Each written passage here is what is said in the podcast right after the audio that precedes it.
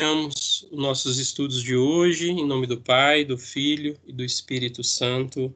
Ave Maria, cheia de graça, o Senhor é convosco. Bendita sois nós entre as mulheres, e bendito é o fruto do vosso ventre, Jesus. Santa Maria, Deus, rogai por nós, pecadores, agora e na hora de nossa morte. Amém. Nossa Senhora de Fátima, rogai por nós. São Felipe Neri, São Tomás de Aquino, rogai por nós, em nome do Pai, do Filho e do Espírito Santo. Bom, grande alegria estar com vocês de novo. É, já vou começar prontamente, né, para valorizar os que estão no horário. Não vamos, vou deixar para fa falar dos informes da, da parada que a gente vai dar ao longo da, de algumas semanas, por forças de circunstâncias aí, e vou explicar melhor ao final, que nós teremos todos presentes, né? Que vão, algumas pessoas vão chegando ao longo do o passar do tempo, né? Bom, espero que a, tenha ficado para vocês, com a fala do professor Eduardo, as, as graves raízes, né? Profundas raízes da, das crises que nós vivemos e da do fosso cultural, intelectual que nós vivemos, que vem lá ancestralmente de, de René Descartes, Guilherme de Ockham, que a gente falou mais propriamente no encontro passado, né? O professor Eduardo nos apresentou e é, e como que os erros filosóficos eles realmente eles atuam na forma, né? E essa forma, como ela é superior e governa a matéria, as ideias elas vão gerando é, ações, organizações com o passar dos séculos e vão repercutindo. Então, a deriva que nós vivemos hoje no século XXI é muito grande. E uma prova de que nós estamos é, distantes e que perdemos muito é, no, com o passar do tempo é contemplarmos o que é a Suma Teológica, né? Então eu trouxe para vocês para a gente ter um contato de leitura com essa versão do é, publicada pela Eclésia junto com a, a, permanência, tá? Essa versão é um domínio público, a gente tem ela inteira no site da permanência, você pode acessar todos os, todas as questões e artigos da Suma lá. E quando eu planejava, trocava uma ideia com, com o professor Anguete, ele falou: Não, Luiz, é bom. Eu falei, professor, não sei se o pessoal vai achar muito difícil esse contato com a Suma. Ele falou: Não, Luiz, é bom para a gente ter uma noção de, de onde nós chegamos, né? E geralmente a gente usa texto de tomistas, como usamos Sidney Silveira, o professor Martim Echevaria, porque é um texto que tem uma organização aparentemente jurídica, né, muito é, esquemática, porque a gente tem que entender o gênero da suma, tá? Então, como o professor Eduardo falou, ele é uma obra que foi composta em cinco volumes, né, de calhamaços assim desse tipo, né? E o volume é, só da suma ele supera o que Aristóteles escreveu, o que Platão escreveu. Então são 512 questões disputadas com 2.669 artigos, e ela dentro dela você tem é, diversos tratados, né? E não só é, o, não só teologia, isso que é muito interessante. Você tem aqui a psicologia, a antropologia, então tudo de certa forma que a gente precisa. Hoje nós vamos falar sobre um tema específico é, da psicologia humana, o que também diz respeito à antropologia, né? A natureza de como que o homem se organiza, né? É o que, que é o homem? Nós ainda estamos buscando essa resposta. Então, para você que talvez não conheça, nunca teve um contato, por exemplo, os cinco tomos, né? o Santo Tomás morreu muito jovem, se não me engano, a idade era com menos de 50 anos, 48 ou 50 e poucos anos, e ele morreu escrevendo a Suma. Ele não terminou, ele estava escrevendo os sacramentos do matrimônio e algumas, algumas partes que é considerada o suplemento. Então você tem desde a primeira parte, que começa com a teologia mesmo, né, o tratado de Deus Uno, de Deus Trino, de Deus Trino, tratado sobre a obra dos seis dias da criação, tem um tratado só sobre os anjos, aí o, o tratado são blocos de 50, 100, 150 páginas que encerram questões disputadas, são questões controversas que São Tomás pega o parece que sim, o parece que não, né? A tese vai para um lado, a antítese vai para o outro, e ele acha uma síntese. Então ele faz a famosa dialética, que é um método é, desenvolvido lá na Grécia Antiga e aperfeiçoado com uma precisão e uma profundidade belíssima na escolástica. Tá? Então, cada tratado é um bloco de questões. Hoje nós vamos ver o Tratado das Paixões Humanas, né? Então, você tem o Tratado da Criação Corpórea, o Tratado sobre o Homem, o Tratado sobre a Conservação e Governo das Coisas. É, depois você tem na parte 2, que ah, se divide em dois livros. A primeira, Secunda, né, que é essa aqui que eu estou. Então, o Tratado da Bem-aventurança, vamos lembrar do Sermão da Montanha. Tratado dos Atos Humanos, nós tivemos uma aula inteira sobre os atos, a estrutura do ato humano com o professor Sidney Silveira, não sei se vocês se lembram, que é aquela que a gente foi falando das potências, né? Como que a gente. A realidade está lá, como é que a gente importa essa realidade para a nossa inteligência? Então, você tem o processamento que a gente faz com pelo menos ações e mudanças né, sucessivas de abstrações que a gente vai fazendo. E esse é está no Tratado do ato, dos Atos Humanos, né? Então, estou no segundo livro aqui, Tratado das Paixões da Alma, é o que a gente vai investigar uma parte dele hoje, vamos estudar juntos. O Tratado dos Hábitos, das Virtudes em geral, esse eu quero ver com vocês em dezembro, começar a trabalhá-lo. Tratado sobre os dons do Espírito Santo, sobre vícios e pecados, Tratado da Lei, Tratado da Graça. Depois o terceiro livro, que é a Segunda Secunda, tem, que é um livro, acho que, se não me engano, é o mais grosso pelo volume de questões que ele trata, quase 200, cada questão tem um número de três, quatro, cinco artigos, aí você tem as virtudes infusas, teologais. Tem um tratado inteiro só sobre a fé, um sobre a esperança, um sobre a caridade, um tratado inteiro sobre a prudência, que agora mais especificamente as virtudes cardeais, um tratado sobre a justiça, um tratado sobre a fortaleza, um sobre a temperança, um sobre atos específicos de certos homens e o quarto livro, que é a parte 3, você tem o Tratado do Verbo Encarnado, e vem os sacramentos, a vida de Cristo, os sacramentos em geral, o batismo, a confirmação, o sacramento da Eucaristia. É, e é interessante que ela está estruturada, ele sempre faz referência ao que ele já falou antes. Então, existe uma arquitetura, é, uma preocupação arquitetônica no, no, pensamento, na forma de colocar. Né? O professor Sidney gosta muito de falar que é, é uma catedral do, gótica, né? o pensamento escolástico ou ele costuma dizer que é uma floresta de conceitos que a gente tem e que eles estão harmonicamente dispostos, né?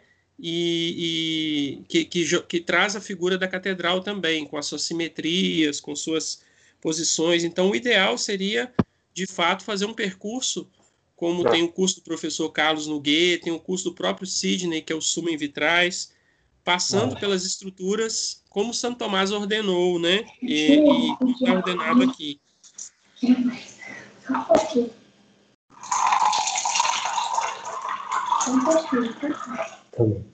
É, e por fim, o sacramento da Eucaristia, da penitência, e aí o suplemento, que seria a quinta parte, a parte que ele não terminou, é que ele vai avançar no sacramento da ordem, no sacramento do matrimônio, a ressurreição e por aí vai, tá? Então aí a gente tem uma, uma visão geral da Suma Teológica, que é suma justamente por reunir um condensado das principais questões disputadas, quer dizer, é, uma, é uma, um gênero que quer fazer um acervo né, é, de tudo aquilo que, tá, que se disputou e tentar, digamos assim, não esgotar a questão, mas mapear os sábios que falaram antes e, e, ponderar, botar as coisas no seu lugar. Então, Santo Tomás exercendo um ofício de sábio, que tem uma das funções, talvez a principal, de ordenar todas as coisas, tá? Então, é colocando as coisas no seu lugar. Então, serve para isso, para mostrar onde nós estamos, porque a forma como eles vão de derivando semelhança e, e diferença de forma qualitativa é realmente belíssima e às vezes difícil para a gente, porque é uma a coisa ela vai sendo ladrilhada, vai sendo colocada lado a lado, abrindo como um, um, leque né, de cartas, e porque nesse momento nós estamos, vivemos um paradigma aqui no século XIII do conhecimento por excelência ele é qualitativo, né? das essências, dos acidentes, a quantidade é um acidente. Depois que a ciência moderna vai trazer a quantidade como uh, o sinônimo do conhecimento preciso, por excelência. Tá certo? Então, primeira coisa, gente, as paixões da alma, né?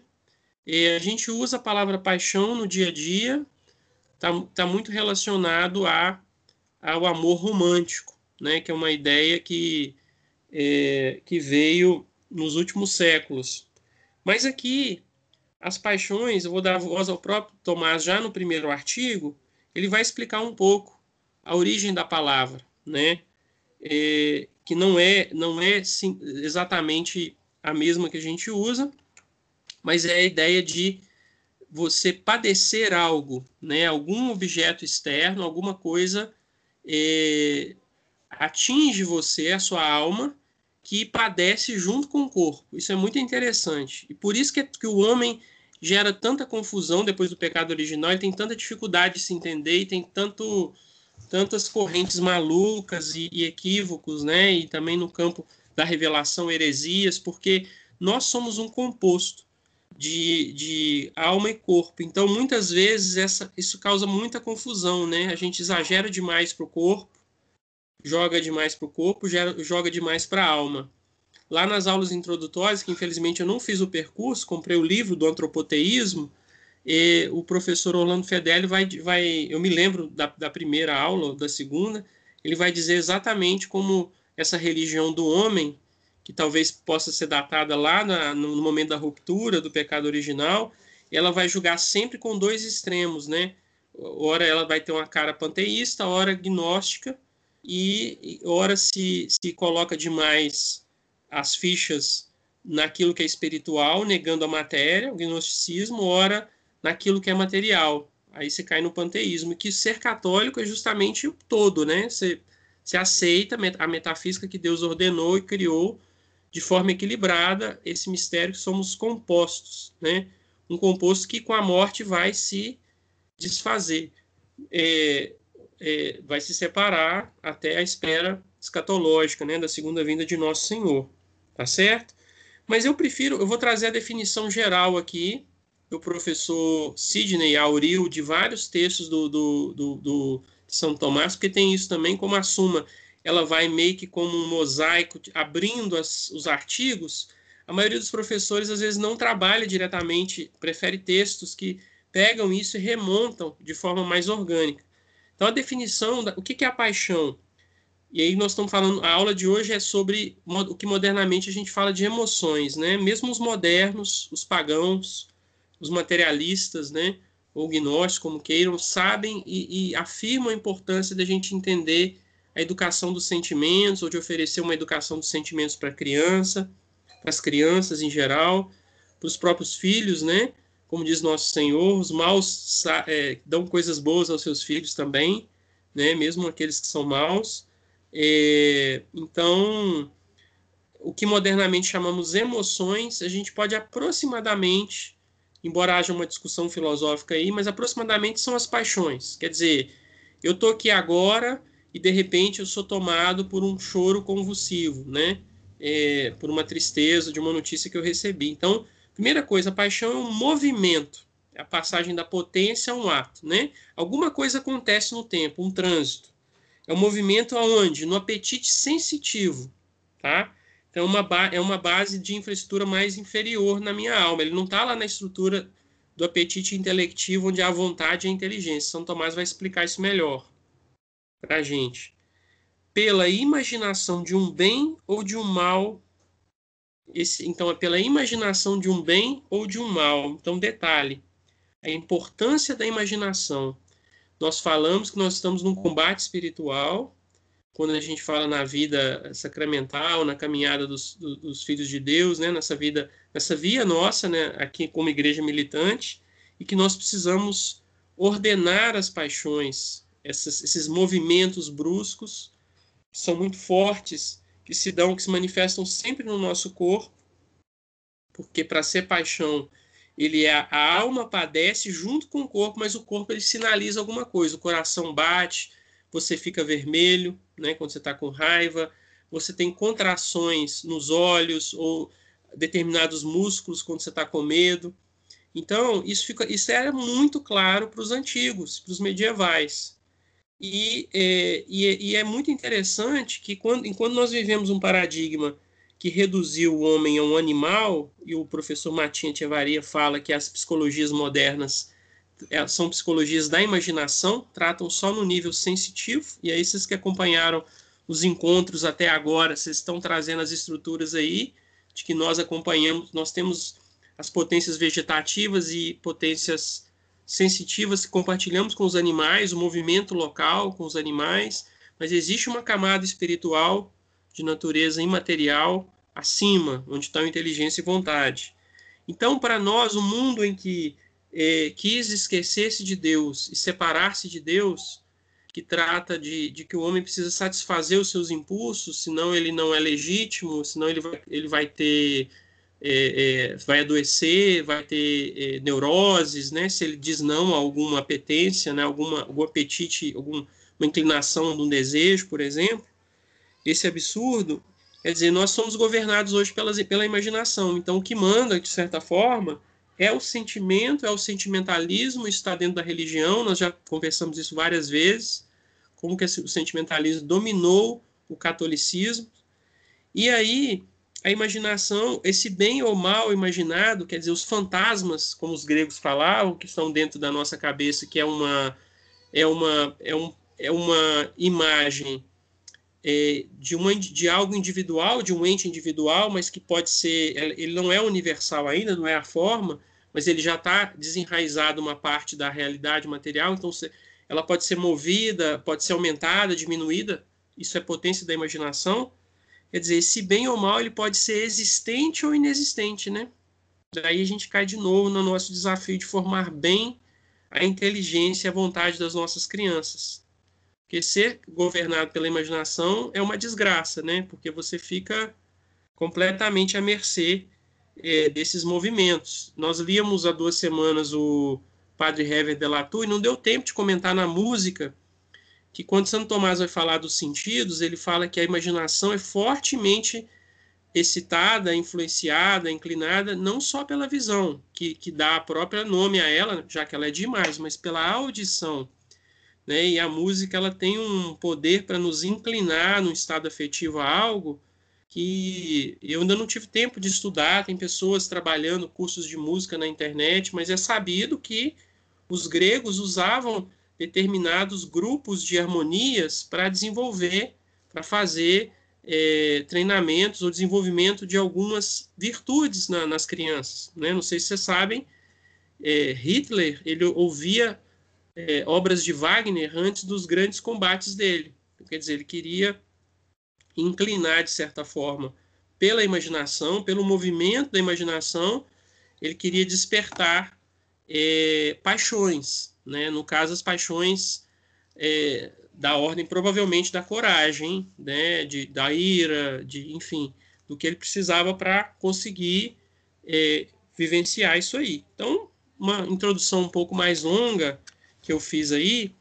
É, então, para vocês entenderem, então, nós estamos na questão 22, que é a questão do sujeito das paixões da alma, tá? E aí, o artigo tem uma estrutura que parece ser jurídica, né? É, parece uma legal, é, é, digamos assim, paradigmática, né? A forma como ele coloca um paradigma, mas ele pergunta é, é assim na afirmativa: se a alma tem paixões, eu poderia até ler: a alma tem paixões? E aí ele vai trazer, ele vai trazer as objeções, né? Primeiro falando, parece que a alma não tem. Por quê? Aristóteles falou, falou, isso, né? o apóstolo com A maiúscula, São Paulo, falou isso na Bíblia, e parece que a Bíblia está dizendo determinada coisa. Muitas vezes ele traz Dionísio, outras vezes ele traz Túlio, ele está se referindo a Marco Túlio Cícero. Agostinho, ele se refere dessa maneira. Então, geralmente, ele é muito convergente com Santo Agostinho e com Aristóteles, né? do qual ele concorda e traz toda a base do, da estrutura da gnoseologia, de como a gente conhece as coisas. Ele discorda de Platão, né, e, e, e na sua essência, de onde estão as formas separadas do, da matéria, e adota o ilemorfismo, a ideia de substância, que tem a forma e a matéria junto. Nós vimos isso tudo aqui juntos, né? Então, as, as grandes objeções na história é que parece que sofrer, ou seja, que ter mutações, que ter movimentos é coisa de, da matéria, e não do é, e não do, do, da forma ou do espírito, tá? E tá certo isso, mas São Tomás ele vai dizer que é, como de forma acidental a, a, alma sofre porque ela está em composto, ela está num composto junto com o corpo, que é corruptível. O que é corruptível? Composto. A alma não, né? A alma é imaterial, tá? É, então, como que a gente entra num, numa questão da suma? Se você começar a ler a primeiro movimento da tese, você, você vai ficar um bocado perdido, você não vai entender qual que é a posição de Santo Tomás. Então, geralmente, uma, uma, uma, forma como eu leio, que eu já conversei com outras pessoas, colegas que são iniciantes também, que estão lendo a Suma, é leia o artigo, né? Se a paixão, se a alma tem paixões, quer dizer, tá, é uma pergunta, é uma questão disputada, o artigo primeiro. Aí eu vou na solução que é meio que o recheio dos dois pães, que ela está lá no meio. A solução é a, é a, a, é a síntese de Tomás, tá? Então, eu leio a solução inteira para entender o que, que ele está colocando. Aí eu volto na primeira metade, ou seja, no comecinho, onde está a turma da é, que está sustentando uma tese contrária, geralmente contrária à, à, à de Tomás, e que parece que é que é verdadeira, que atrai. Depois, ao final, depois é, dessa primeira parte, nós vamos lá para a terceira, onde tem as respostas, onde Santo Tomás ele vai é, correspondendo a primeira objeção se responde dessa e dessa forma, né? A segunda objeção ele está falando no sentido restrito tal, por isso a gente entende a Sagrada Escritura dessa maneira. Ele vai dar sustentação à síntese dele, tá claro? Então esse movimento mesmo que torna um pouco difícil, mas a gente se acostuma. Então, ah, o título do artigo, que está é, em afirmativa, mas na verdade é uma questão, é uma pergunta. Se a alma tem paixões, a gente lê a solução, tá? E depois a gente lê, é, é, que está no meio, parte 2, parte do meio. Aí a gente volta na parte 1, um, onde está a turma que está defendendo, geralmente, uma tese que parece ser verdadeira, mas é contrária à solução. E depois a gente vai para depois da solução, parte 3. É isso, tá? É, eu não vou ler aqui, tem algumas questões que são mais preciosas para a gente avançar, então não vou ler a solução se a alma tem paixões. Ele vai dizer que a alma tem paixões sim, né? O sentir e o compreender é, de certo modo, sofrer, tá? Então, gente, paixão aqui, você ser paciente, significa que alguma coisa externa te atinge, atinge a sua alma em composto com o seu corpo, né? E o seu corpo manifesta muda, é, mudanças e, e tal. Então, nesse sentido, a, a, paixão de Nosso Senhor foi isso, é algo que, que ele recebeu na carne, né, no corpo dele, de natu na natureza humana e na própria vida dele, a condenação de cruz. É, ele padeceu, a gente, a gente usa todos esses termos, né? Então, nesse sentido que ah, ele vai dizer que é interessante que ele vai falar que o ato de compreender é de alguma forma, né, o inteligir é padecer, porque é, é algo que você recebe, né? Os, a gente trabalhou muito esse, essa parte das potências que, que o São Tomás chama de apreensiva, potência apreensiva do homem, ou seja, a apreensão da realidade começa lá fora, vem pelos sentidos externos, depois vira um fantasma, ou busca-se algo na memória para trabalhar, depois desse fantasma, desse substrato, se tira a forma pela inteligência, tá? Então, tanto sentir, que é propriamente o nosso objeto de hoje, como, como compreender, é de certo modo sofrer algo, né? Você é paciente de alguma coisa ativa que está fora, que vem, que acontece sobre você, né? É... O artigo 2, ele pergunta se a paixão reside mais na parte apreensiva, que é essa parte da cognição que a gente colocou a estrutura, né? da, desde os sentidos externos, internos. Se está mais nessa parte apreensiva, né, passando, pela imaginação e inteligência, ou na parte apetitiva. Lembrando que apetite é inclinação, tá? Parte apetitiva ela está mais na infraestrutura da afetividade, da sensibilidade nossa, tá? E, e a solução dele, usando o método que eu falei para vocês, já vou para o meio. Ele vai dizer como já dissemos, o nome de paixão implica que o paciente é atraído pela ação do agente. Ora, a alma é atraída para o objeto externo. Aí vocês pensem, pode ser tristeza, amor, ódio, alegria, né? coragem, medo, ira. Já já nós vamos falar dos tipos e da hierarquia de importância que essas paixões assumem, né, na vida, na estrutura antropológica do homem, segundo Santo Tomás é, sintetiza aqui, da Antiguidade e da Idade Média. Ora, a alma é atraída para o objeto externo mais pela virtude apetitiva que pela apreensiva.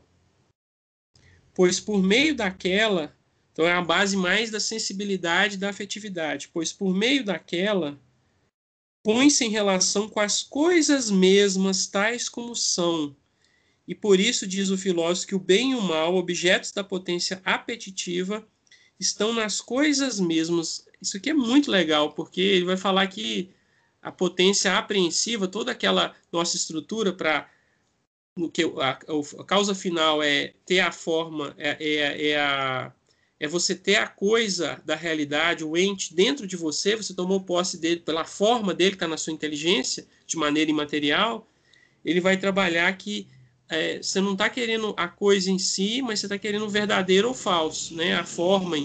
E aqui não, ele vai dizer, não, a gente é movido, comovido, né? Nós padecemos movimentos na alma pela coisa, pelos objetos em si, pelo bem e mal em si, que nos atraem, né? E daí a gente vai entender também, vai relembrar que a, que a vontade é uma é um apetite, né? E, de certa forma também. É, só que é um apetite de ordem só humana, que os, que os animais não têm, um apetite intelectivo, tá? Nos inclina ao bem e o mal. É, a virtude apreensiva, porém, não é atraída para as coisas em si mesmas. Lembra, apreensiva é a estrutura cognoscitiva humana. Mas as, as conhece pela espécie delas. Espécie é sinônimo latino de forma, viu, gente? É a forma que substância que a gente vem trabalhando lá no Aristóteles que tem em si ou recebe conforme o modo que lhe é próprio. Por isso, no mesmo lugar, diz Aristóteles, que a verdade e a falsidade que pertencem à inteligência não estão nas coisas, mas na mente. Né? Tanto que a, a verdade é certa conformidade da, da mente né, à realidade. Você faz uma correspondência. Isso é verdadeiro. Por onde claramente se vê que a paixão em si mesma reside mais nessa base animal nossa, né, nessa base da sensibilidade, da afetividade que a gente chama apetitiva, a base tem um nome até, até curioso que é sensualitas, né, que é a base que não tem a ver com a sensualidade no sentido moderno que a gente trabalha, né? É, então, é, então essa, essa, esse é o ponto central. Algumas vezes, quando for muito interessante, eu vou trazer as, a, a tese do, do que parece ser, mas não é, com a contraposição. Outras vezes vou trazer só a solução, para a gente poder caminhar um pouquinho na, na figura, na, no, na composição das paixões, tá certo? Então, por exemplo, agora eu não vou, eu não vou trazer nada do, do, da primeira e da terceira parte. Vamos para o artigo 3. Ele pergunta se a paixão reside mais no apetite sensitivo que no intelectivo. Ah, que interessante, né?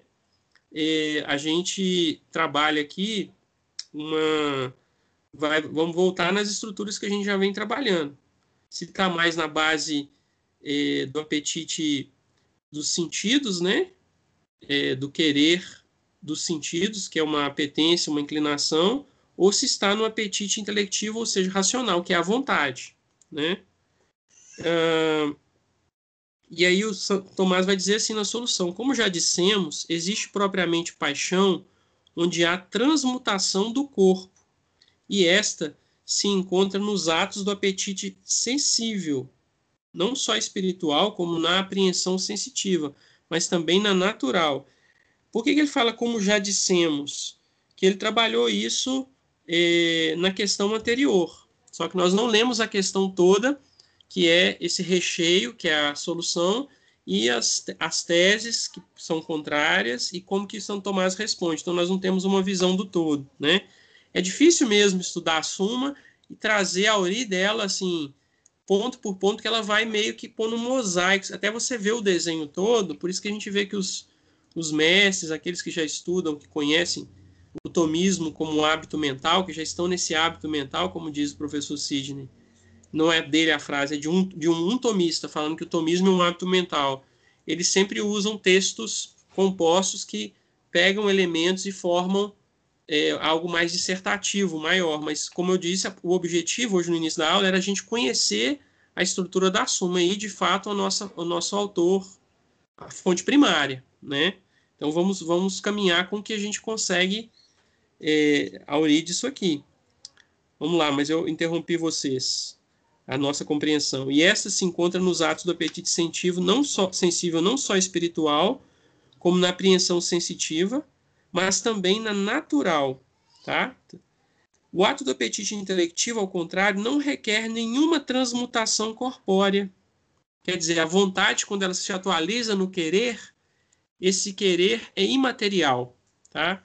É, isso é defendido como um princípio lá atrás, na questão metafísica, na observação que os gregos tinham essa, essa convicção de uma parte espiritual no ser humano, mesmo sem ter a revelação. E, apesar de ter discordância se a alma, o que que morre da alma junto com o corpo, o que que não morre, mas desde de Platão se defende e, e, e vários outros, né?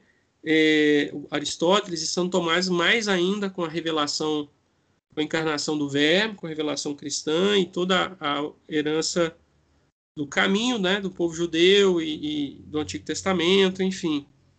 É, então, quer dizer, não muda nada no querer da vontade em si. E a paixão, ela precisa, por, por definição, ela, é, por definição não, por observação evidente, toda emoção, tudo aquilo que nos acomete, que nós padecemos, o corpo manifesta algo, isso que ele está dizendo. Por onde é claro é, que a paixão, em essência, reside mais propriamente no ato do apetite sensitivo do que do intelectivo. E isso também se vê claramente nas definições aduzidas de Damasceno. Isso aqui é muito legal. Um dos, dos ápices da história da igreja, talvez maior, do qual Santo Tomás é tributário, é o tratado de São João Damasceno sobre as paixões, século IX, né? Ele foi um dos combatentes lá do, da heresia é, da, dos ícones, né? Ele deu a solução e eu conheço pouco da história, não vou entrar aqui nesse método, mas São João Damasceno é referência é, como naquele que escreveu, tratou as paixões humanas, né? Porque, claro, nós estamos no meio do turbilhão do pecado, da concupiscência do pecado original, nós queremos nos ordenar a Deus. Então nós temos que entender o que, que são essas paixões, como que a gente põe ordem nelas, qual é a natureza delas, né? E isso é importante também para nossas crianças, para aquilo que nós vamos, como educar essas emoções e tudo que está ao redor aí, né? Ah, aqui é interessante uma coisa, então ele dá essa solução. Aí eu vou voltar lá na parte 1, que ele vai colocar é, um, um, ponto que parece que a, que a paixão é mais é, não reside mais no intelectivo, ou seja, ou não tem preferência pelo sensitivo, mas também está nessa base é, racional e tal, porque ele vai, ele vai dizer o seguinte: a alegria e o amor são considerados paixões, ora, afetam também o apetite intelectivo e não só o sensitivo. Do contrário, a Escritura não os atribuiria a Deus e aos anjos. Logo, as paixões não residem mais no apetite sensitivo que no intelectivo. Às vezes o próprio Tomás formula uma objeção que se pode pensar para ele poder combater, fazer um movimento dialético. Às vezes ele pega essa objeção, que é diferente da solução dele, da tradição de outros sábios. Como eu falei, ele dialoga aí com dezenas de, de sábios da Grécia, da Roma e do, da patrística e do, da própria escolástica, né? É, de pouco tempo antes dele, ou correspondente ao que ele está vivendo. E olha que bonito como que ele resolve. Ele fala a resposta a essa objeção para defender que a, as paixões ocorrem na base sensitiva, quer dizer, os animais compartilham conosco.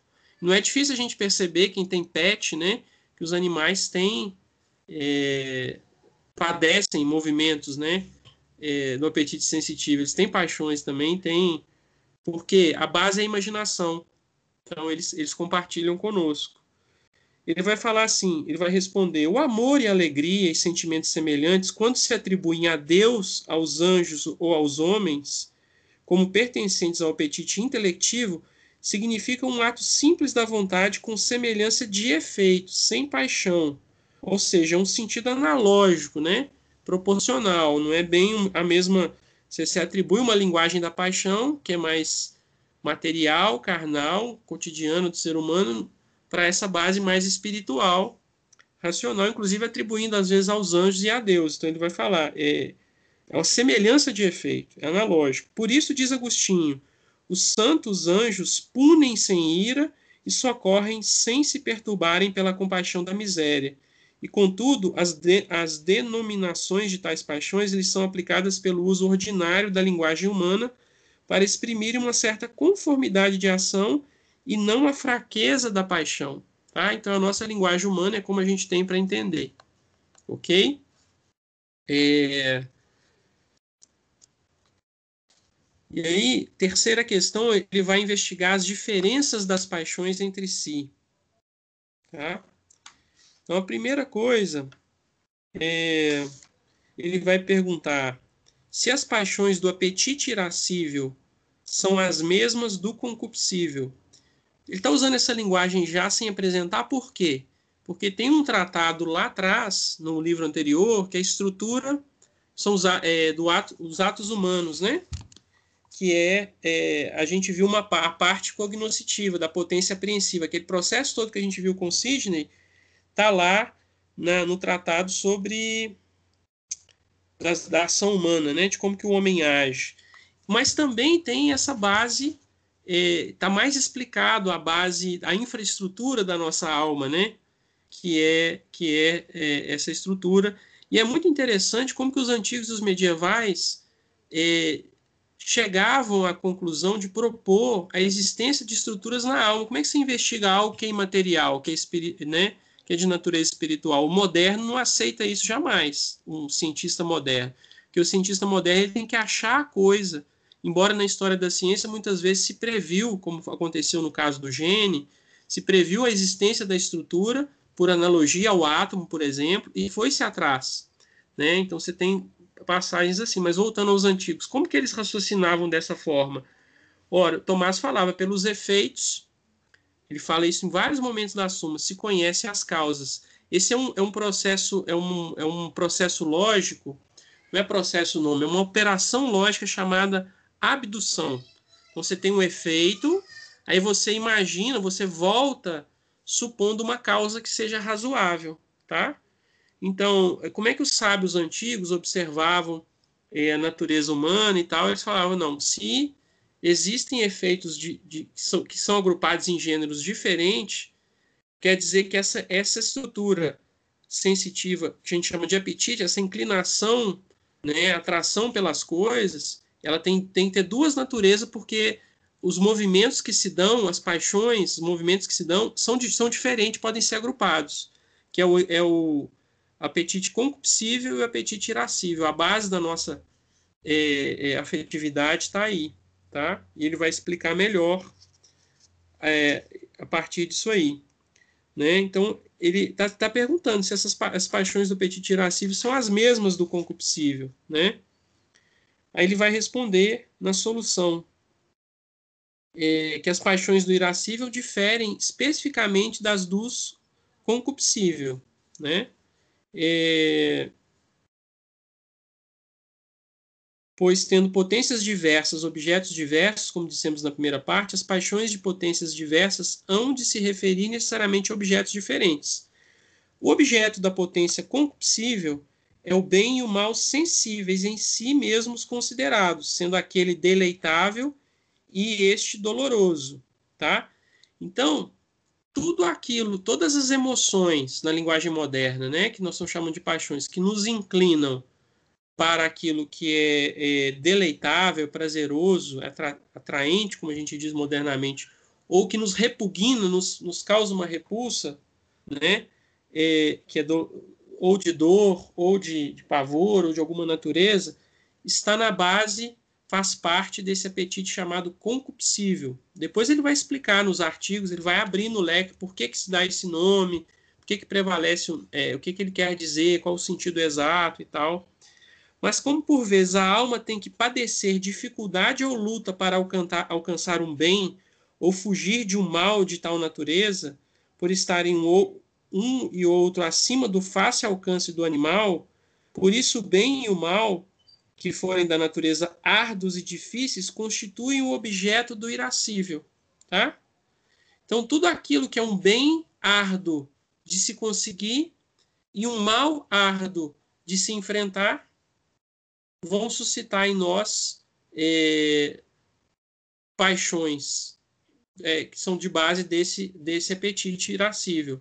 Lembra-se que tudo, tudo tem expressões faciais, mudança no coração, Inclusive, os antigos medievais já tinham vários registros disso e sinalizam várias coisas de forma né, intuitiva e tinha alguma, algum alcance na sua fisiologia, nos seus estudos, né, embora você não tivesse as práticas de, de dissecação de, que veio sobre o corpo humano, que posso estar enganado aqui, mas se não me engano, surge com o Renascimento, com Da Vinci, né? Tô, tô puxando aqui algo de, de improviso, tá? Mas, é... então, como assim? Quais são as, as paixões do apetite concupiscível que nos inclinam ao prazeroso, ao, ao desejável e nos, nos afastam do doloroso, do repugnante?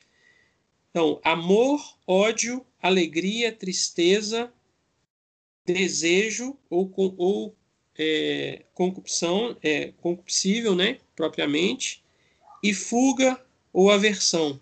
Tá? No irascível, a esperança, o desespero, o medo, o temor, a audácia e a ira. Medo ou temor, tá, gente? Audácia ou coragem. Depende da tradução aí. Se aparecem as duas coisas, tá bom?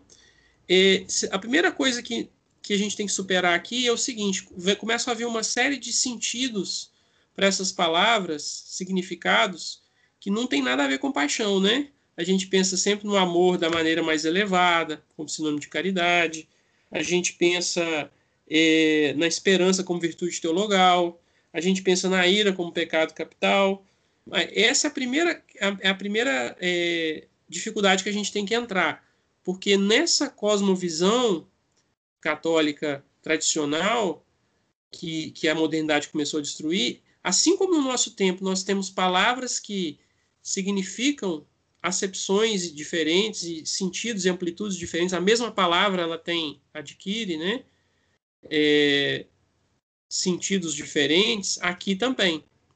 E mais ainda, porque nós estamos aqui no império da, do qualitativo, da diferenciação das essências para os acidentes. Aí, aí o uso da analogia é, é maravilhoso, porque você tem as coisas podem ser é, unívocas, que seria um, né? Equívocas, que seria zero, quer dizer, elas não coincidem em nada, ela não tem nada a ver uma coisa com a outra. Unívoca, uma coisa está sobre a outra. E o mais comum, as coisas são entre si análogas, quer dizer, elas, são, elas têm uma proporção, elas têm zonas de semelhança e de diferença. Falei que ia mandar para vocês, num dos encontros passados, um, um artigo pequenininho do Analogia, o Instrumento do Saber, do Sidney, do blog do Sidney, que é fantástico, que, que explica o sentido da analogia para os gregos e, e que nós conhecemos assim. Né? As nossas crianças elas fazem esse movimento o tempo todo, de proporção. Por exemplo, a minha filha Teresa, de 5 anos, ela tinha estudado, tinha estudado, tinha visto em casa ou na roça sobre o um morcego, né? ficou interessada naquela coisa curiosa do morcego ser é, ficar acordado à noite e, e, dormir durante o dia, né? E aquele objeto é, é, virou foi tomado posse como algo conhecido por ela. Quando veio a irmãzinha, a Inês, que hoje está com sete meses, logo no comecinho, que, come... que acordava muito à noite, dormia muito durante o dia, ela falou: É, mamãe, a Inês é igual morcego, né? É, quer dizer, ela está fazendo um processo de conhecimento muito humano. É o que nós temos, é a analogia. A gente pega uma zona conhecida, o um morcego, e a gente joga como se jogasse as cordas para o outro lado do penhasco para fazer uma ponte com o desconhecido, que era um recém-nascido, um bebê, que ela queria conhecer melhor, né? Que, é, que era Inês. E aí, por que, que tem é uma proporção, tem zonas de semelhanças de semelhanças? Porque, evidentemente, ela, quando fala isso, que a irmã é igual ao morcego, ela tá, apesar de ter só cinco aninhos, na época quatro, ela sabe que a irmã é essencialmente diferente do morcego nas suas características físicas e tal, então uma, uma zona de semelhança. Mas na característica do sono e do, do ritmo noturno e diurno, ela está é, encontrando uma zona de semelhança, tá? Então, a analogia, ela é, é a base da nosso, do nosso trabalho com a inteligência e o tempo todo a imaginação está fazendo esses movimentos, por isso uma boa bagagem do, de explorações dos sentidos, de repertório da experiência sensorial e também de experiência literária, né, dentro do, do discernimento de cada família, que, que a experiência literária é pensada como extensões, variações das experiências sensitivas, elas vão nos ajudar muito nisso aí, tá? Então, aí, na conclusão eu antecipei aqui, mas não li para vocês logo todas as paixões que visam o bem e o mal, absolutamente considerados, a alegria, a tristeza, o amor, o ódio, semelhantes, pertencem ao concupiscível, todas, porém, como a audácia, o temor, a esperança, semelhantes que visam o bem e o mal enquanto árduos, enquanto difíceis de algum modo de serem alcançados ou evitados, pertencem ao irascível. Né? É, então, então é isso. Né? Deus nos deu é, um apetite irascível para que nós, modernamente se fala assim, é, como é que é? Síndrome da luta ou fuga, né? É, tem estudos fisiológicos muito interessantes. Quando você está diante de um perigo, seu coração começa a bombear, você tem mais sangue nos, nos membros para lutar ou para fugir, né? Para dar no pé. Então a base nossa animal nos dá isso. E, e, dá, e tem esses movimentos no, do, que, que, são, é, que são as paixões, que são estudadas mais detidamente. Né? Bom, o artigo 2 eu vou, eu vou pular da, da investigação das diferenças entre as paixões o artigo 3 ele vai questionar se toda paixão da alma tem um contrário. Parece que sim, né? Vocês ouviram falar vários pares aqui. Perceberam que eu falei pares? Falei amor, ódio.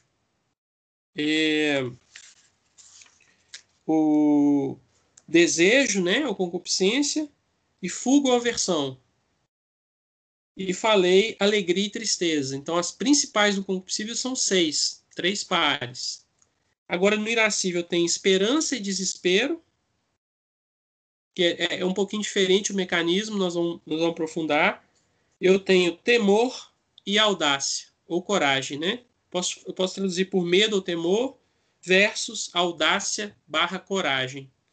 E eu tenho a ira sozinha. Aí, olha só que interessante. A gente precisa ainda entender a natureza da ira como paixão, né? é, entender o, qual que é o valor moral das paixões que São Tomás ele vai se posicionar já já aqui. Mas a solução, se a paixão, se, a, se toda a paixão da alma tem contrária, ele vai dizer que a paixão da ira tem tem isso de singular, que não pode ter contrária nem para aproximação e afastamento, nem pela contrariedade do bem e do mal, pois é causada por um mal presente difícil. Pois o mal presente opõe-se o bem já alcançado, que não pode implicar a ideia de árduo ou difícil. Tá? Então, é, o, o, não, ela não tem uma, uma, um contrário. Nem após a aquisição do bem permanece qualquer outro movimento, a não ser a quietação do apetite do bem adquirido. Ora, gente, se a, se a paixão é fruto de, de apetites, de inclinações, de certa forma, ela sempre está nos levando é, ou nos afastando na fuga do mal ou nos inclinando ao bem. seja ele de bem de natureza mais à mão, né, ou seja árdua, de uma natureza prazerosa e tal, do concupiscível, ou seja árdua. Então, é, se o bem chegou, você só tem, você finaliza e vai morrer, como se diz, vai parar ali. A última é o, é o deleite, é a alegria, né? Que tem diferenças em si, mas é, a gente pode aproximar aqui. Então você vai finalizar nisso aí. Ah, nem após a aquisição do bem permanece qualquer outro movimento, a não ser a quietação do apetite do bem adquirido, que é próprio da alegria, paixão do concupiscível, que eu falava para vocês. Logo ao movimento da ira, nenhum outro movimento da alma pode ser contrário, senão só a cessação do movimento. E por isso diz o filósofo, com F maiúsculo, quer dizer, Aristóteles, que ele está se referindo, que ser pacífico se opõe a ser irado, o que não é oposição por contrariedade, mas por negação ou privação. Isso é muito interessante porque ser pacífico pode ser uma virtude, né? Ser pacifista é uma falsa pseudo-virtude aí da, das bases da Revolução Francesa, dos direitos humanos que nos fazem crer, né? Em algumas situações, o vicioso é não irar-se. Você precisa a ira ela é um movimento admissível e legítimo desde que, é, claro, ela tem, ela pode ter uma raiz moral inclinada como um pecado capital. Ela vai assumir notações, mas em alguns momentos você precisa dela é, para enfrentar determinadas situações. É o exemplo mais clássico é de Nosso Senhor nos vendilhões do templo, né?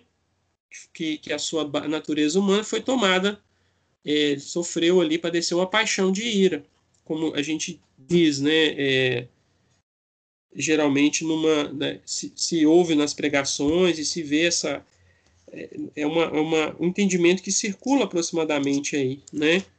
Então o pacifismo hoje nos coloca meio moles, né? Meio é, então até essa, essa ascensão do feminismo, essa acusação insistente, distorcida de tudo como machismo, então muitas vezes essa veemência, a mulher pode irar-se também, né? Mas falando um pouco sobre o masculino, às vezes em defesa da, da prole, em defesa da, da, esposa, dos filhos, então a gente fica um pouco, cai um pouco nessa estrutura do, do, do pacifismo aí, né?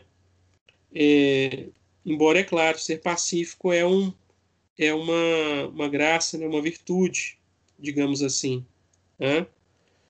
E aí depois ele, ele vai explicar um pouquinho sobre essa relação dos contrários, né? no artigo 4. Ele vai perguntar se uma mesma potência pode ter paixões especificamente diferentes e não contrárias entre si. É...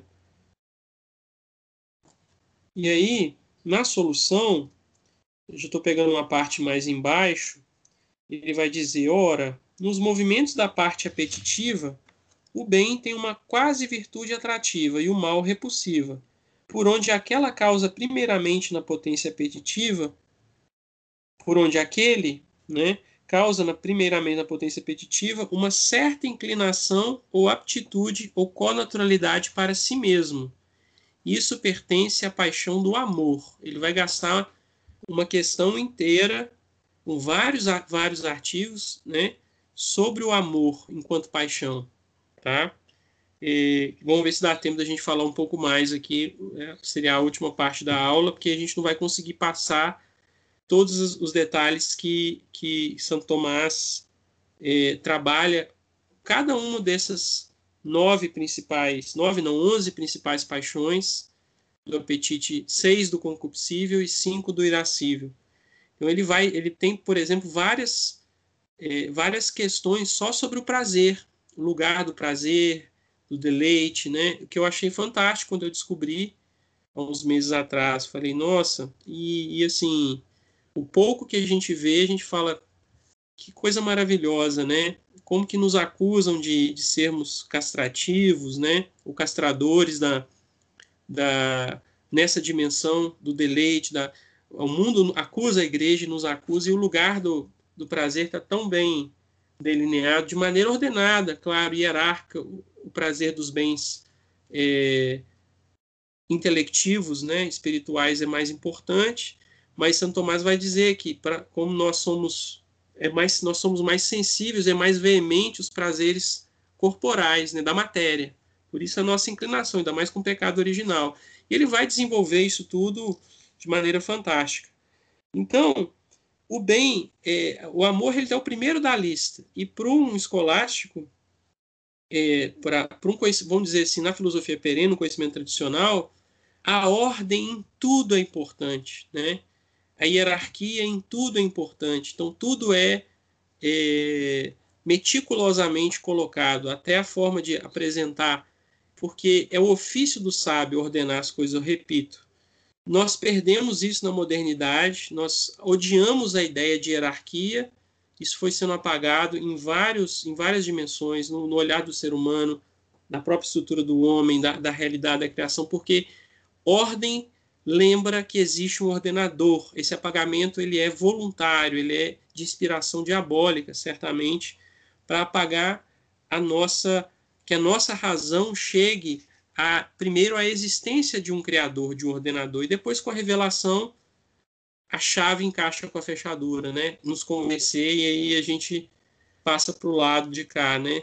É, então esse apagamento foi intencional.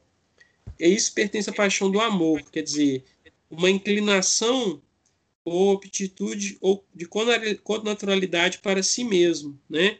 O Sidney trabalhou na verdade, três finais de semana, ele falou, trabalhou muito sobre o amor pra, como a base da nossa própria sanidade psíquica, tá?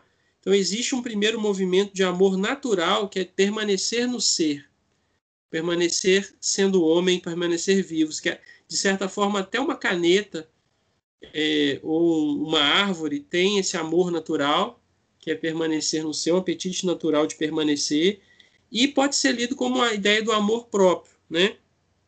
E tudo nos inclina é, para os objetos fora, é de alguma forma amor.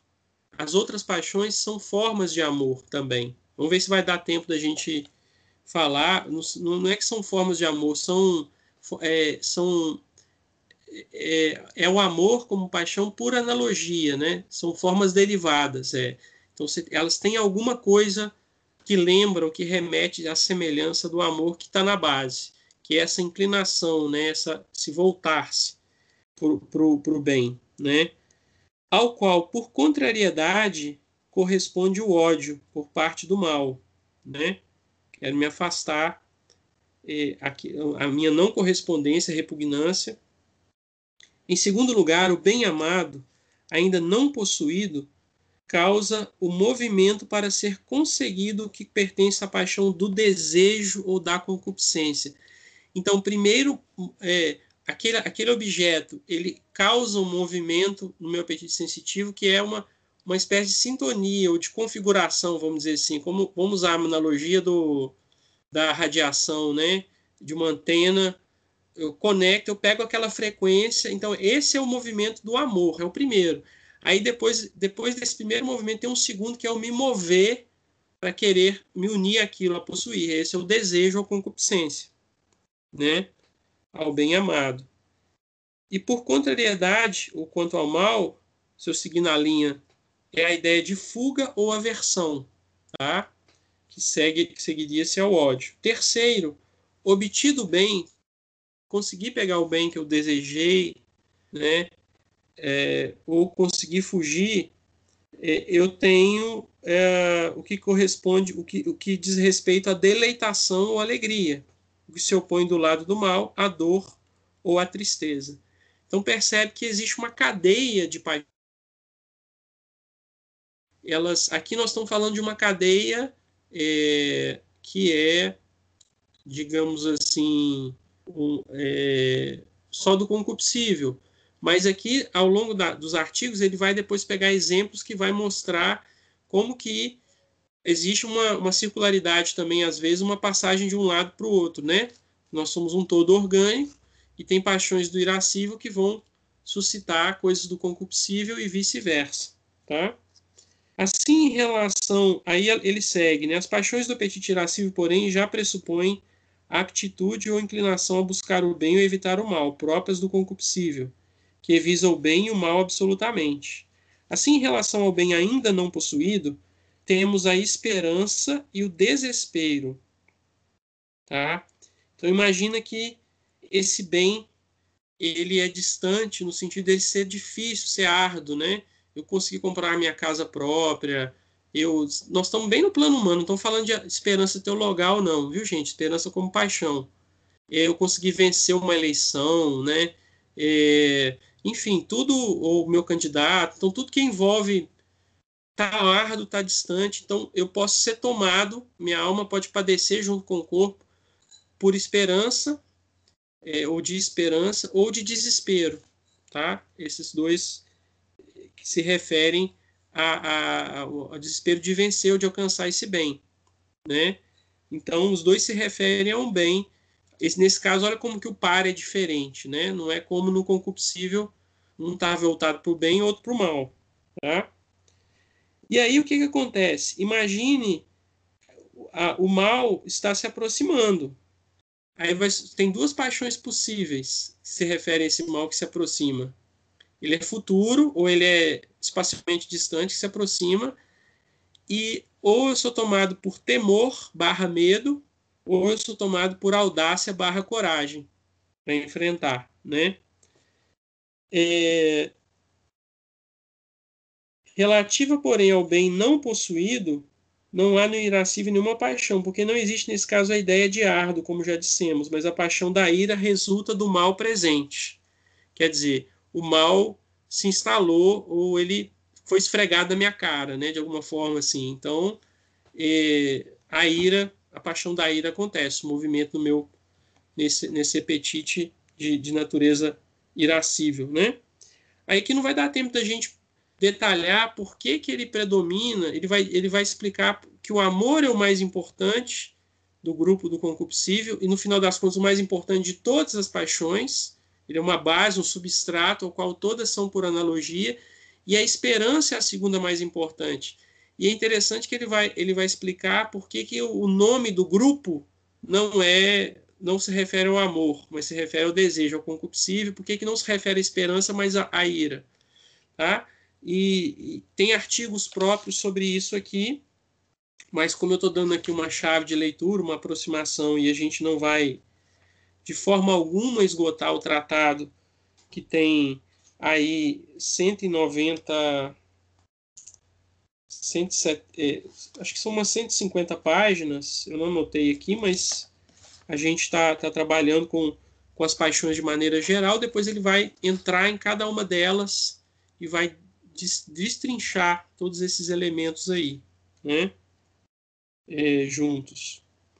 Aí, é, é interessante que depois ele vai tratar do bem e do mal nas paixões da alma. Se as paixões da alma são moralmente boas ou más. Isso mais ou menos já chegou no nosso senso comum católico, né?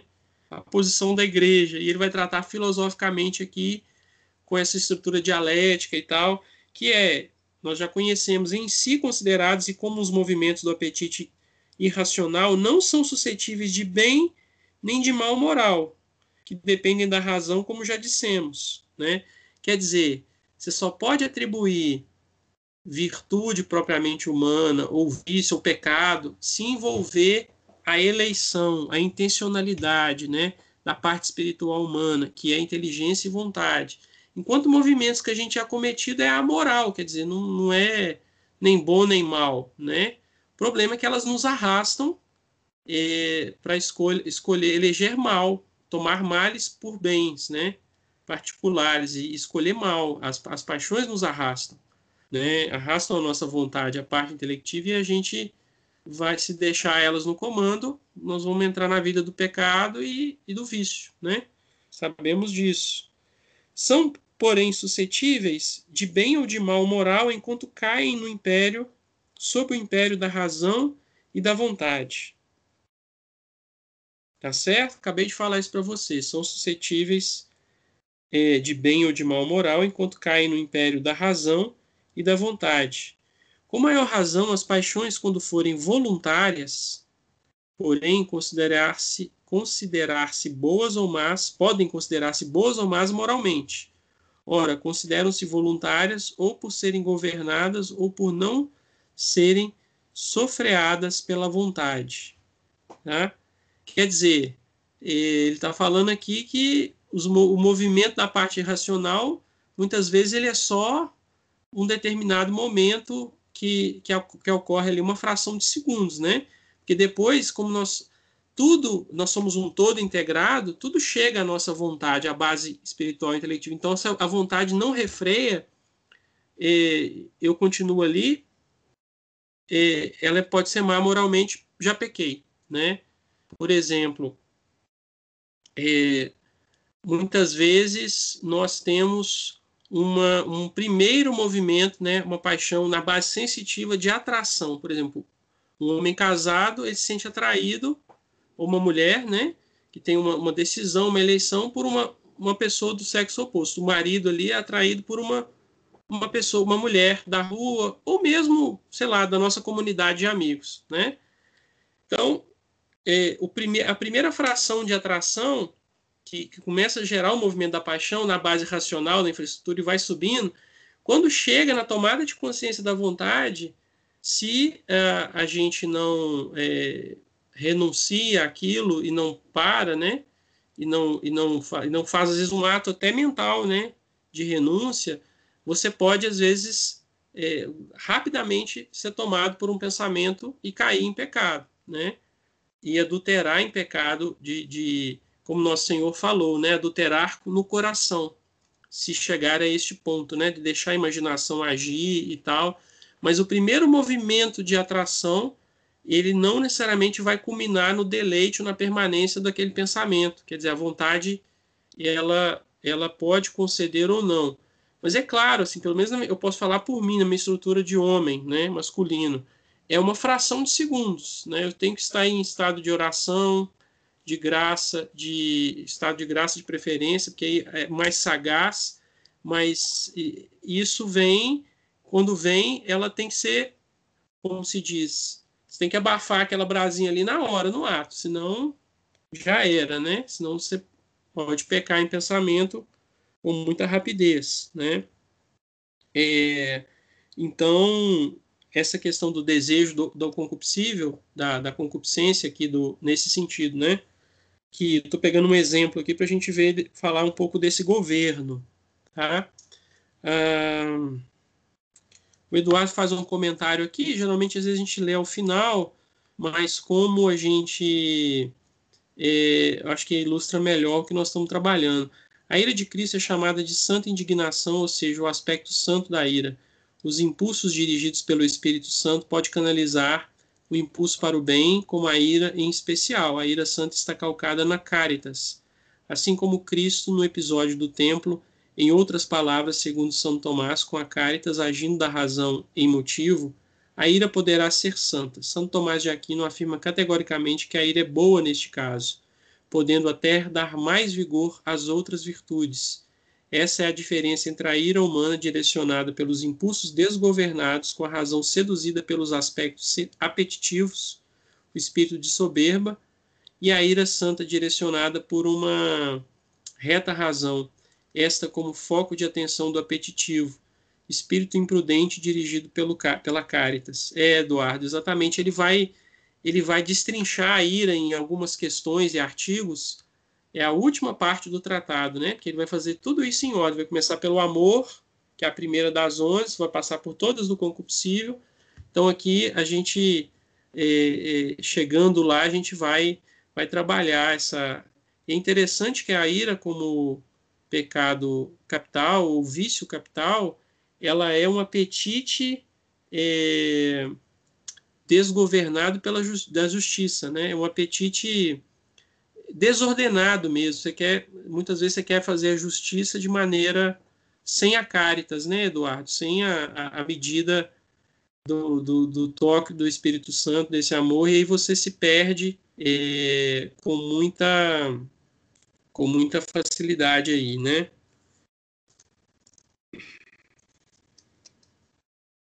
Bom, acho que dá para a gente ver mais um pouco. Pulando no artigo 2. O 3, o 4, a questão 25 da ordem das paixões entre si. É...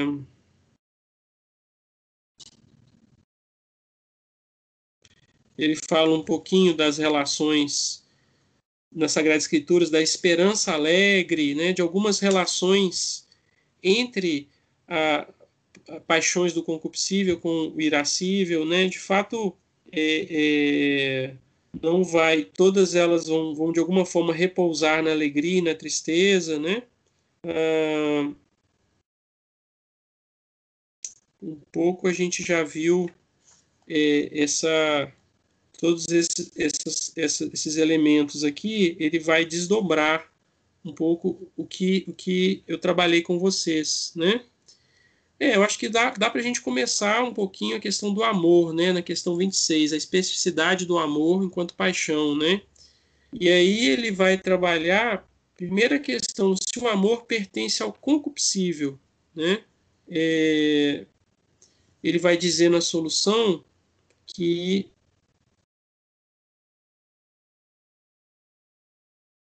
os seres naturais desejam que lhes convenha a natureza, não por apreensão própria, mas pelo instinto instituído pela natureza, como se disse no primeiro livro. Isso se chama apetite natural. Outra espécie de apetite há, porém, consequente apreensão do apetente, mas necessária e não livremente, e tal é o apetite sensitivo dos brutos, que, contudo, nos homens participa algo da liberdade, enquanto obedece à razão. Enfim, a outro o apetite, a outro apetite que acompanha a apreensão do apetente conforme o juízo livre, e é o racional, o intelectivo chamado vontade. Então ele está falando aqui de três apetites que eu já tinha apresentado para vocês naquele quando eu, eu, eu, li vários trechos dos artigos das relações de inteligência e vontade, né? O apetite natural, que é o permanecer no ser, que é o, é o a natureza ela quer perdurar, então a nossa natureza humana, a nossa existência a gente deseja e tem uma inclinação, a inclinação de base sensitiva, né, que é, que é compartilhada com os animais, mas que a razão já deve governar e refluir, como ele falou, e a, a, a, a apetência, o apetite de juízo livre intelectivo, né, racional, que é a chamada vontade, é a mais nobre, né, por, porque caracterizam-nos como humanos, né? E, ora, em qualquer desses apetites chama-se amor ao princípio do movimento tendente para o fim amado. No apetite natural, o princípio desse movimento é a conaturalidade do apetente relativamente ao objeto para que tende, e que pode ser chamado amor natural, assim como a conaturalidade do corpo pesado em relação ao lugar médio se dá em virtude da gravidade pode ser denominado amor natural. Olha que interessante. Quer dizer, uma pedra pesada, ela, ela quer ficar no onde ela está, e sendo pedra na sua essência, na sua forma, ela tem um apetite natural, um amor natural é, de permanecer ali, em sentido analógico, tá? É, não, eu, se não me engano, você não pode dizer isso propriamente em si, mas da pedra, né? Mas é, de forma analógica ela participa disso como nós queremos permanecer no ser é, e dar sequência à nossa à nossa existência, né? Isso é natural, é um apetite natural. Eu até comentei quando eu apresentei isso, acho que eu falei do martírio para vocês, né? Como uma graça especial, como uma uma de poder contrariar essa esse apetite natural, né? Se deixar entregar, né? Por, por algo mais elevado. E semelhantemente a cooptação do apetite sensitivo e semelhantemente a coaptação do apetite sensitivo ou da vontade para algum bem, a complacência no bem chama-se amor sensitivo, no caso do apetite sensitivo, ou amor intelectivo ou racional por onde o amor sensitivo pertence ao apetite sensitivo, como o amor intelectivo ao apetite intelectivo. E pertence ao concupiscível porque é assim denominado relativamente ao bem absoluto e, nem, e não ao bem árduo, objeto do irascível. Tá? É... Depois ele se pergunta se o amor é paixão né? Ele vai ter a dar a solução. A paixão é o efeito do agente no paciente. Ora, o agente natural produz no paciente duplo efeito, dá-lhe a forma e o movimento consequente a esta. Tá?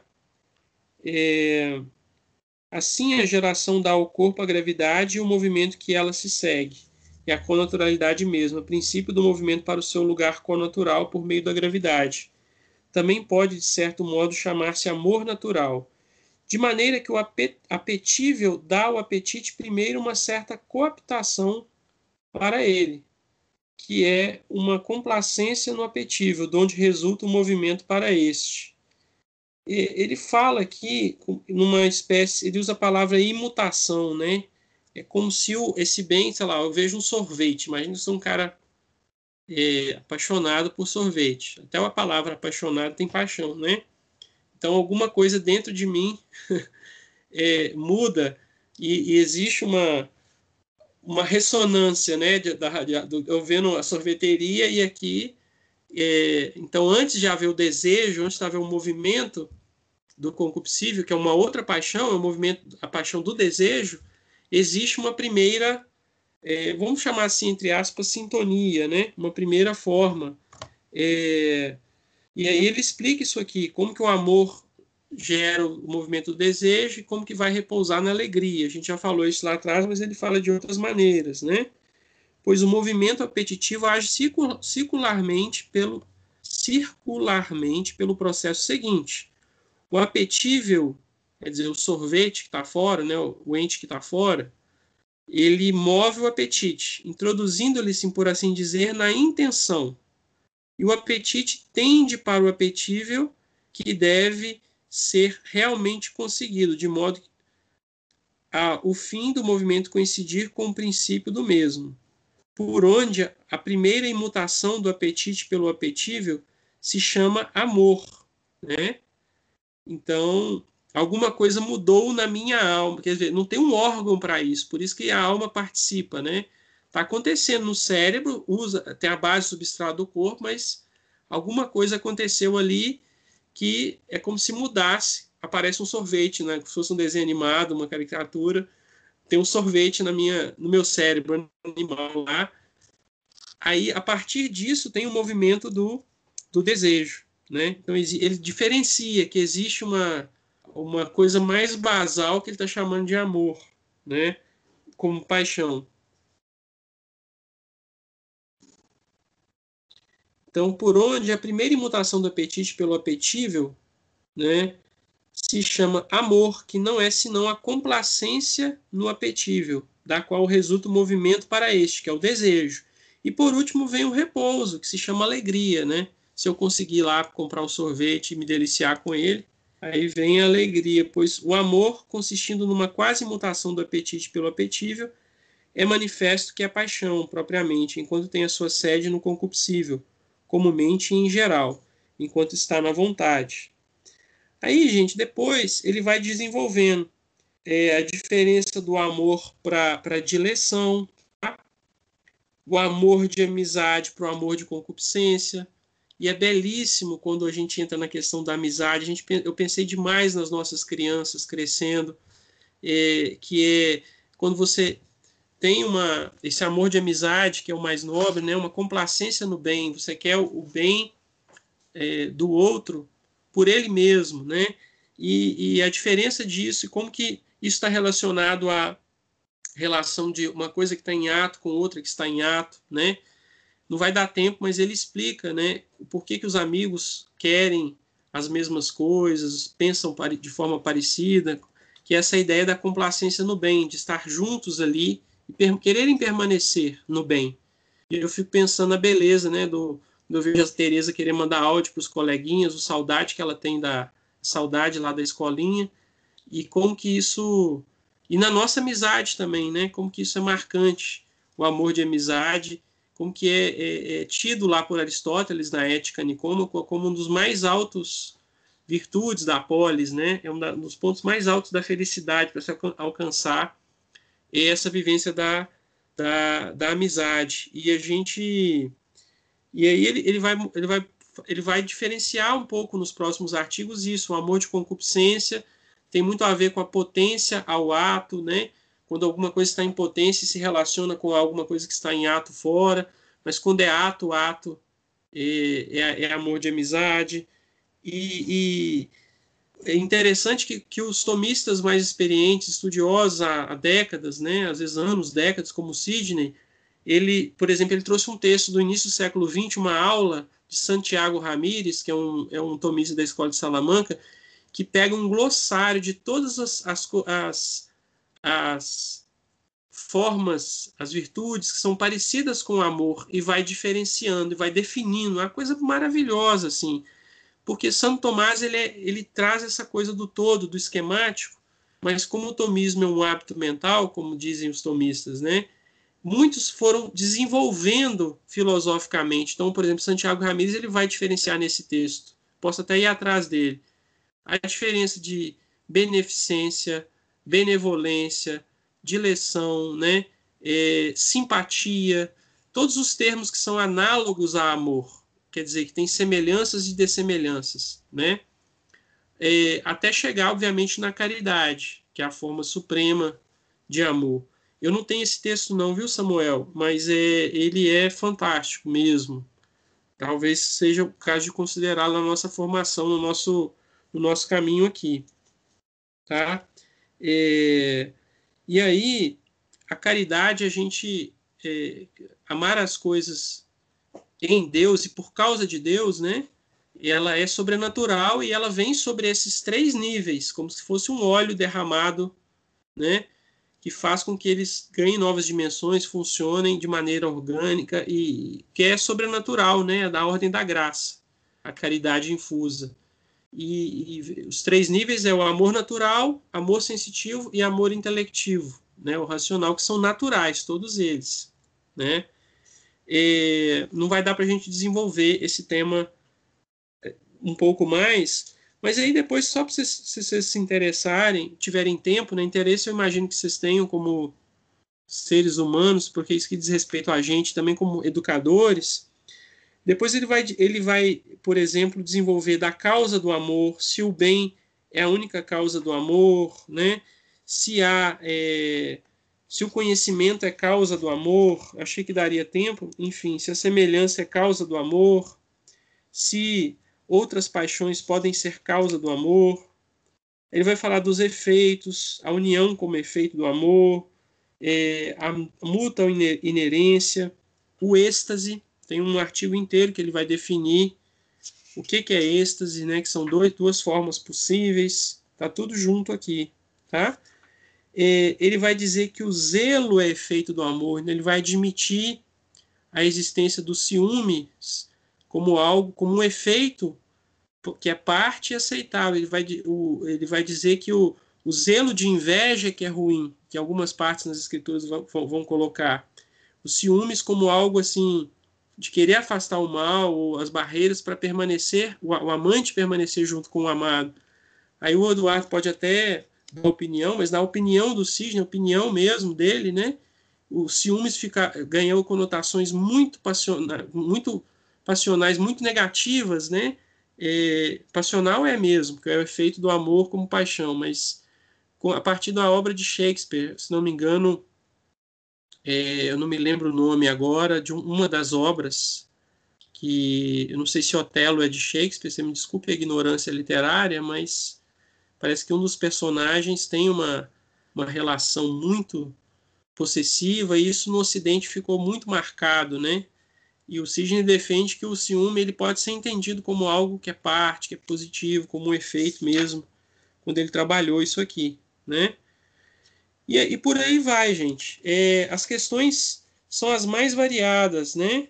Possíveis. É, depois que ele vai, ele vai se perguntar, só para vocês terem uma ideia, é, quando ele entra na questão do ódio, são seis artigos ele vai, ele vai explicar por que, de certa maneira, o amor é causa do ódio.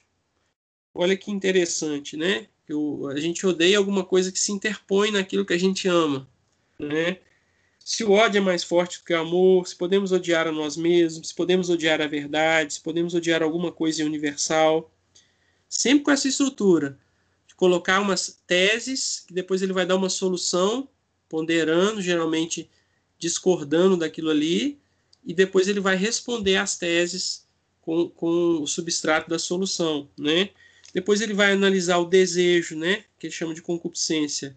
É,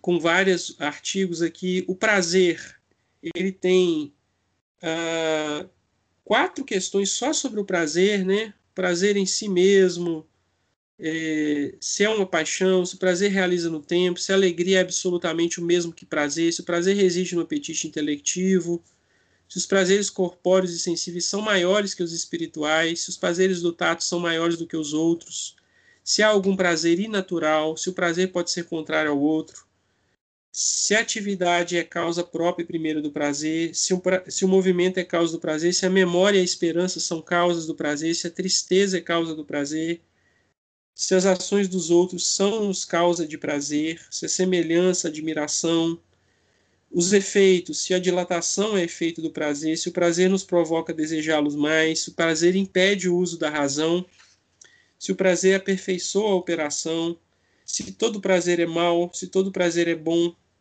tá? Se há prazer melhor ou, é, ou pior do que outros. Por aí vai, a dor e a tristeza, né?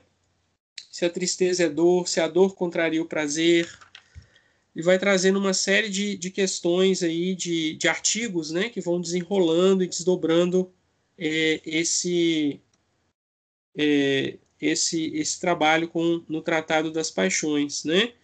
daí da tristeza ele passa, ele vai falar dos remédios para a tristeza, o que é muito interessante.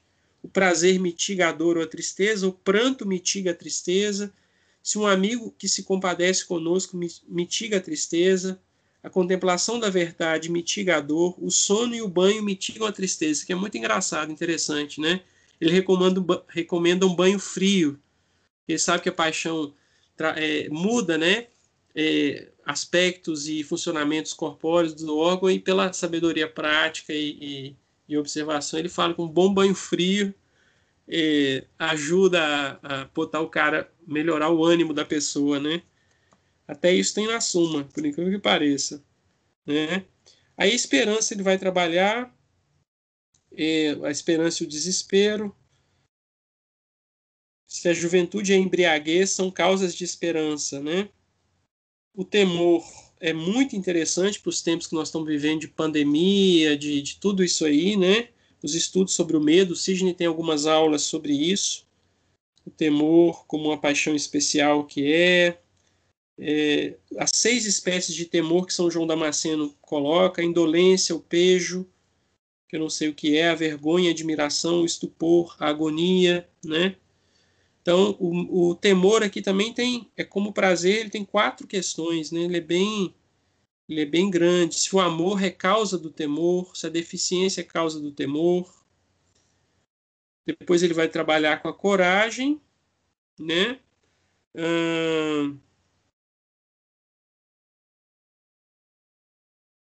Depois ele entra na ira.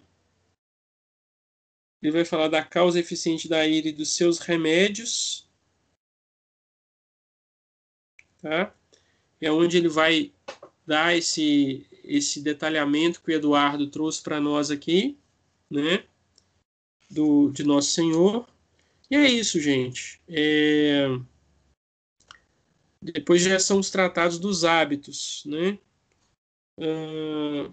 Então, por, por hoje é esse. Eu espero uma aula um pouco árdua, assim, de, de trabalhar os elementos, porque a forma como o texto está disposto ele é ele é melhor para um estudo mais de ir e vir, né, do que para a gente expor.